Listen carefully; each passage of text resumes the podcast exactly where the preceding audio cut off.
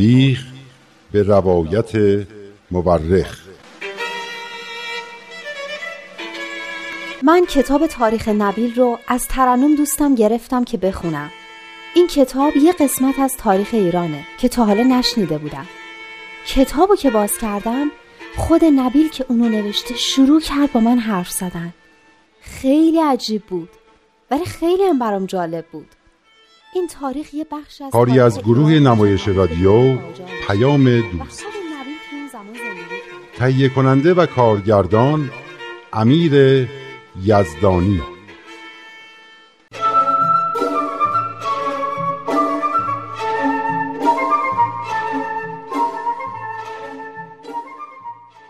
جناب نبی گفتین که در ساوه به دنیا آمدین و پیداست که از همون بچگی خیلی باهوش بودین به سرعت قرآن و سایر آثار الهی رو حفظ می کردین و پدرتون به خاطر خوابی که دیده بود می گفت شاید شما حلقه اتصال خونوادتون با خاندان نبوت باشین.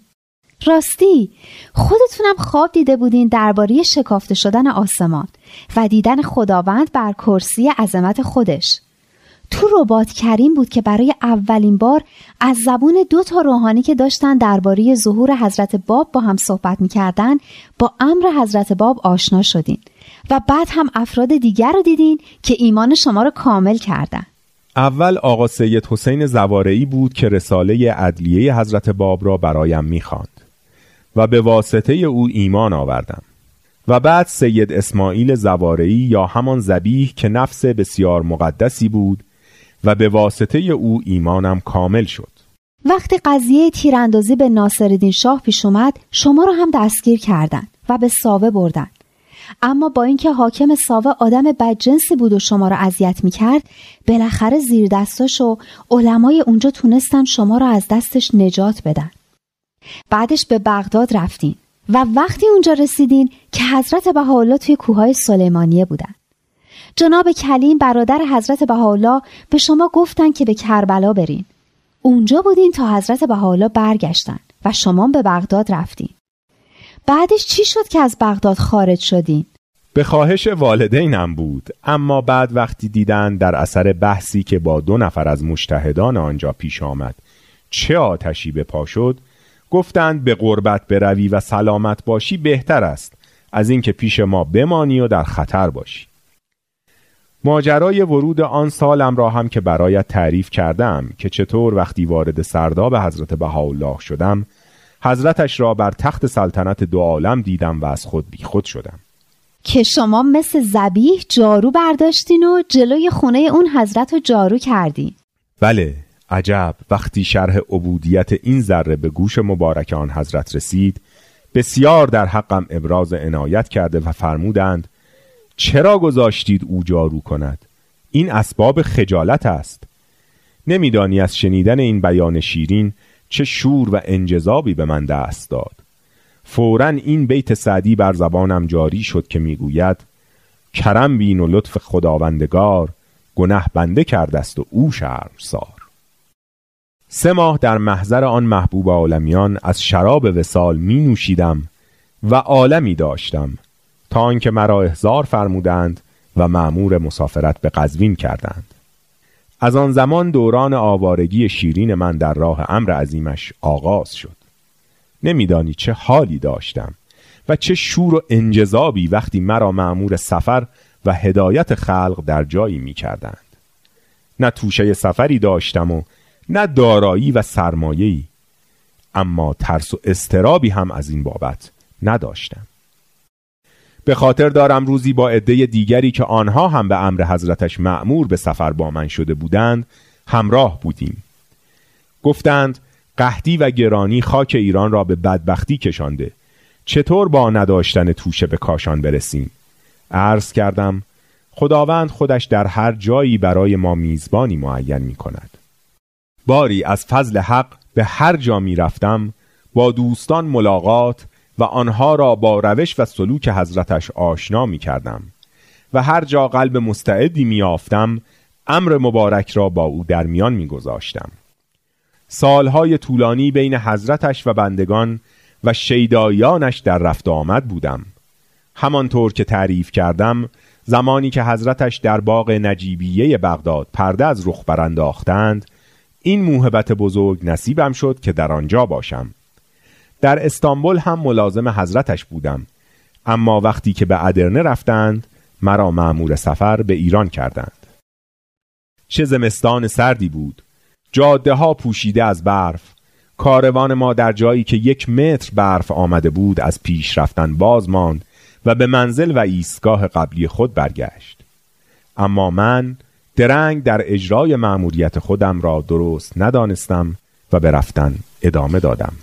تنهایی چطور تو جایی که این همه برف اومده بود راهتون رو پیدا می کردین؟ نمی ترسیدین راه و گم کنین؟ تیرهای تلگراف راهنمای من بود. آنها را دنبال کردم. تا به یک ده کوچک رسیدم. یک نفر دلش به حالم سوخت و مرا در خانهش پناه داد. من بیخبر از اینکه نباید پاهای سرمازده را به آتش نزدیک کنم کنار آتش نشستم و پاهایم چنان درد و سوزشی گرفت که ناله و فریادم بلند شد. اهل خانه به فریادم رسیدند و کمی آش به من دادند. اما پیدا بود که فکر می کنند پاهایم سیاه و فاسد شده و باید قطع شود. آن شب نزدیک سحر در خواب جناب کلیم را دیدم که نباتی در دست داشتند و گفتند این را حضرت بهاءالله برای شما فرستادند تا از دست من بخوری و شفا پیدا کنی. صبح که بیدار شدم هنوز شیرینی نبات را در دهانم احساس می کردم دیگر اثری از سیاهی و ورم در پاهایم نبود. وای عجب سفر سختی بوده. شما خیلی نترس بودینا سفر سختی بود در آن سرمای زمستان. یک بار شب را در قهوهخانه ای گذراندم. صاحب قهوهخانه صبح تعریف کرد که شب قبل سطل آب روی آتش گذاشته که برای صبح آب گرم داشته باشد. صبح دیده آتش خاکستر شده و سطل آب طوری یخ زده که سطل شکسته. می گفت در عجبم که تو چطور بدون فرش و لحاف اینجا خوابیدی و هنوز زنده هستی. عرض کردم از آتشی که خداوند در قلبم برافروخته خبر نداری وگرنه تو هم در این یخ و سرما سردی را احساس نمی کردی. آن سفر یک سال طول کشید. وقتی خواستم به نزد محبوب امکان و به ادرنه برگردم اوضاع و احوال چنان بود که زیارت حضرتش ممکن نشد و دوباره راهی ایران شدم.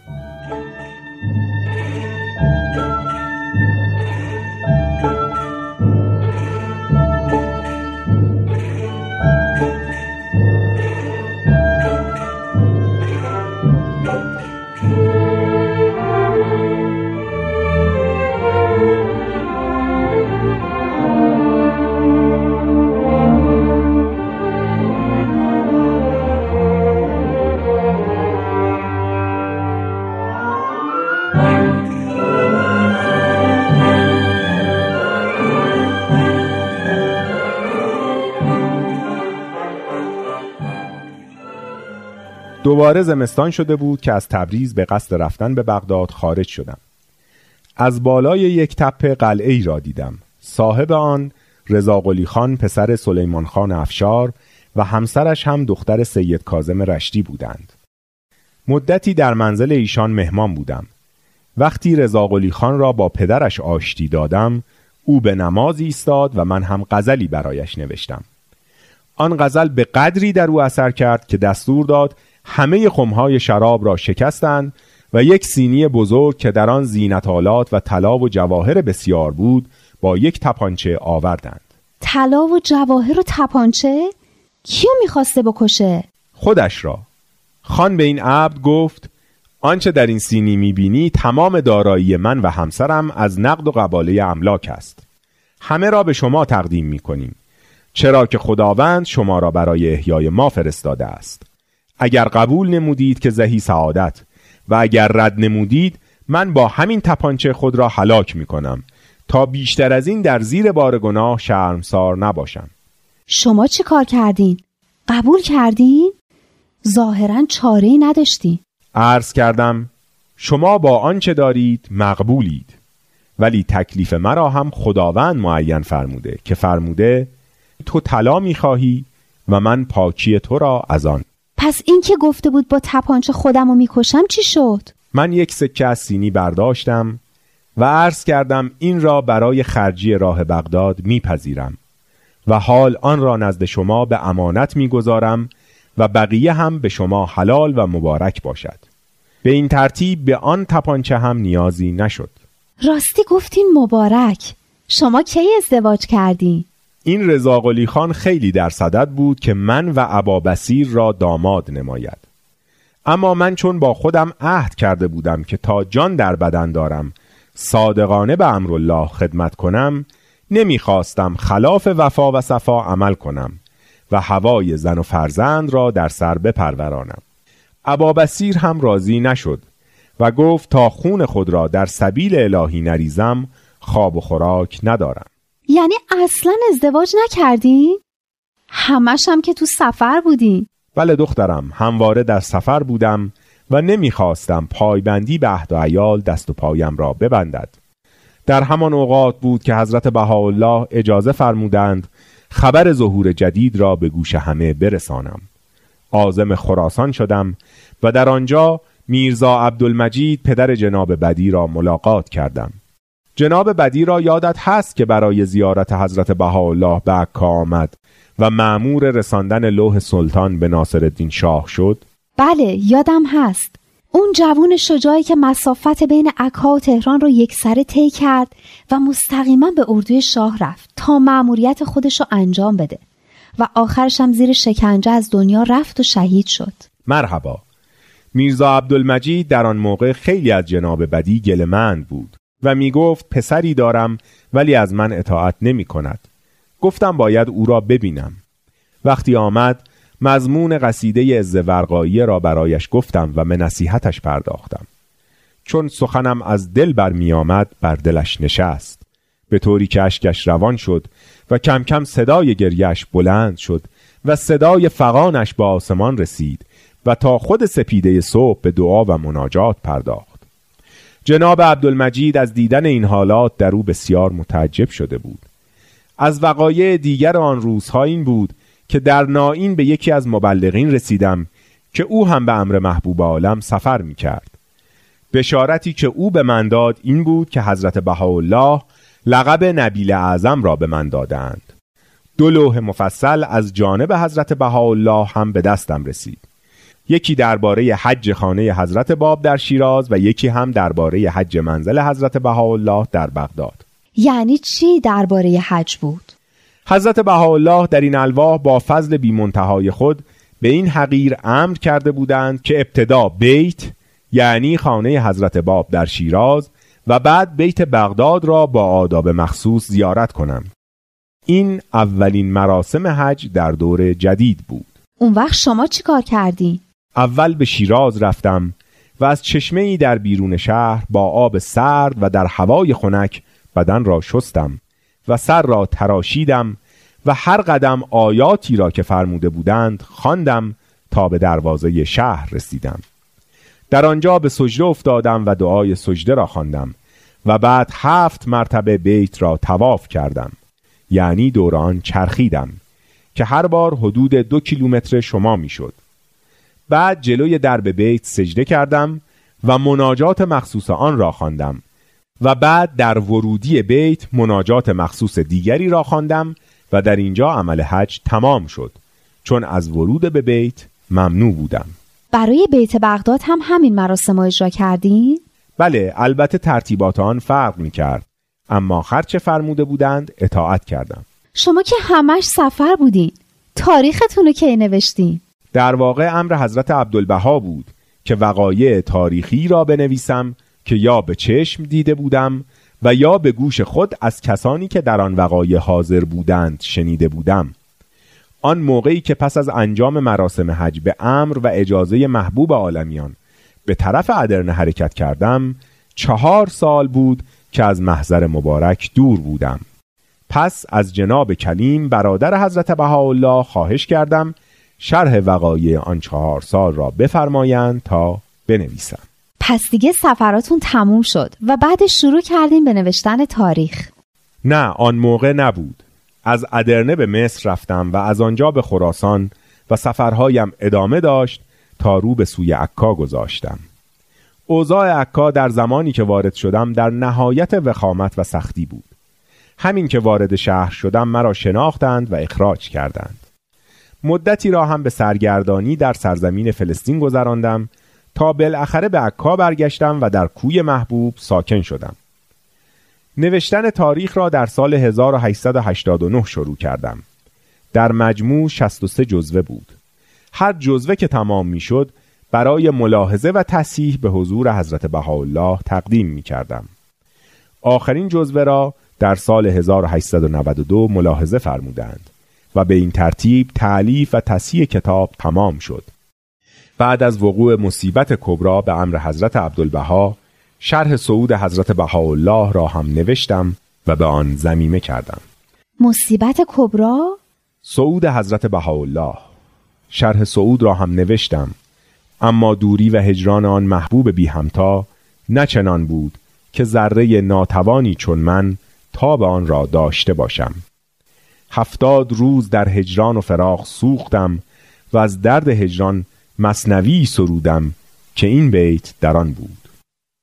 باز کن به قلب مجروحم طریق اندر این سال غریقم کن غریق. روزه مبارکه را که مقر و منزل محبوب بود تواف کردم. عریضه و نامه‌ای برای حضرت عبدالبها نوشتم و به یکی از دوستان سپردم تا به دست ایشان برساند و به دریا زدم چی؟ خودتون رو غرق کردی؟ واقعا؟ چقدر غمانگیز بله غم و اندوه مرا از پای درآورده بود تاب و توان این دنیای خالی و سرد را دیگر نداشتم خود می‌دانم که خطا کردم اما لطف بیکرانش چون همیشه شامل حال این بنده گناهکار شد و مشمول عفو و بخشش بیمنتهایش گردیدم. خیلی غمانگیزه جناب نبیل باید بعد از امتحانات مدرسه بقیه تاریخ حضرت باب رو هم برام بگی. الله اگر عمری باقی بود. جناب نویل اگه عمری باقی بود؟ اصطلاح شما زنده هاست دیگر. چشم آن هم به موقع خودش. Thank you.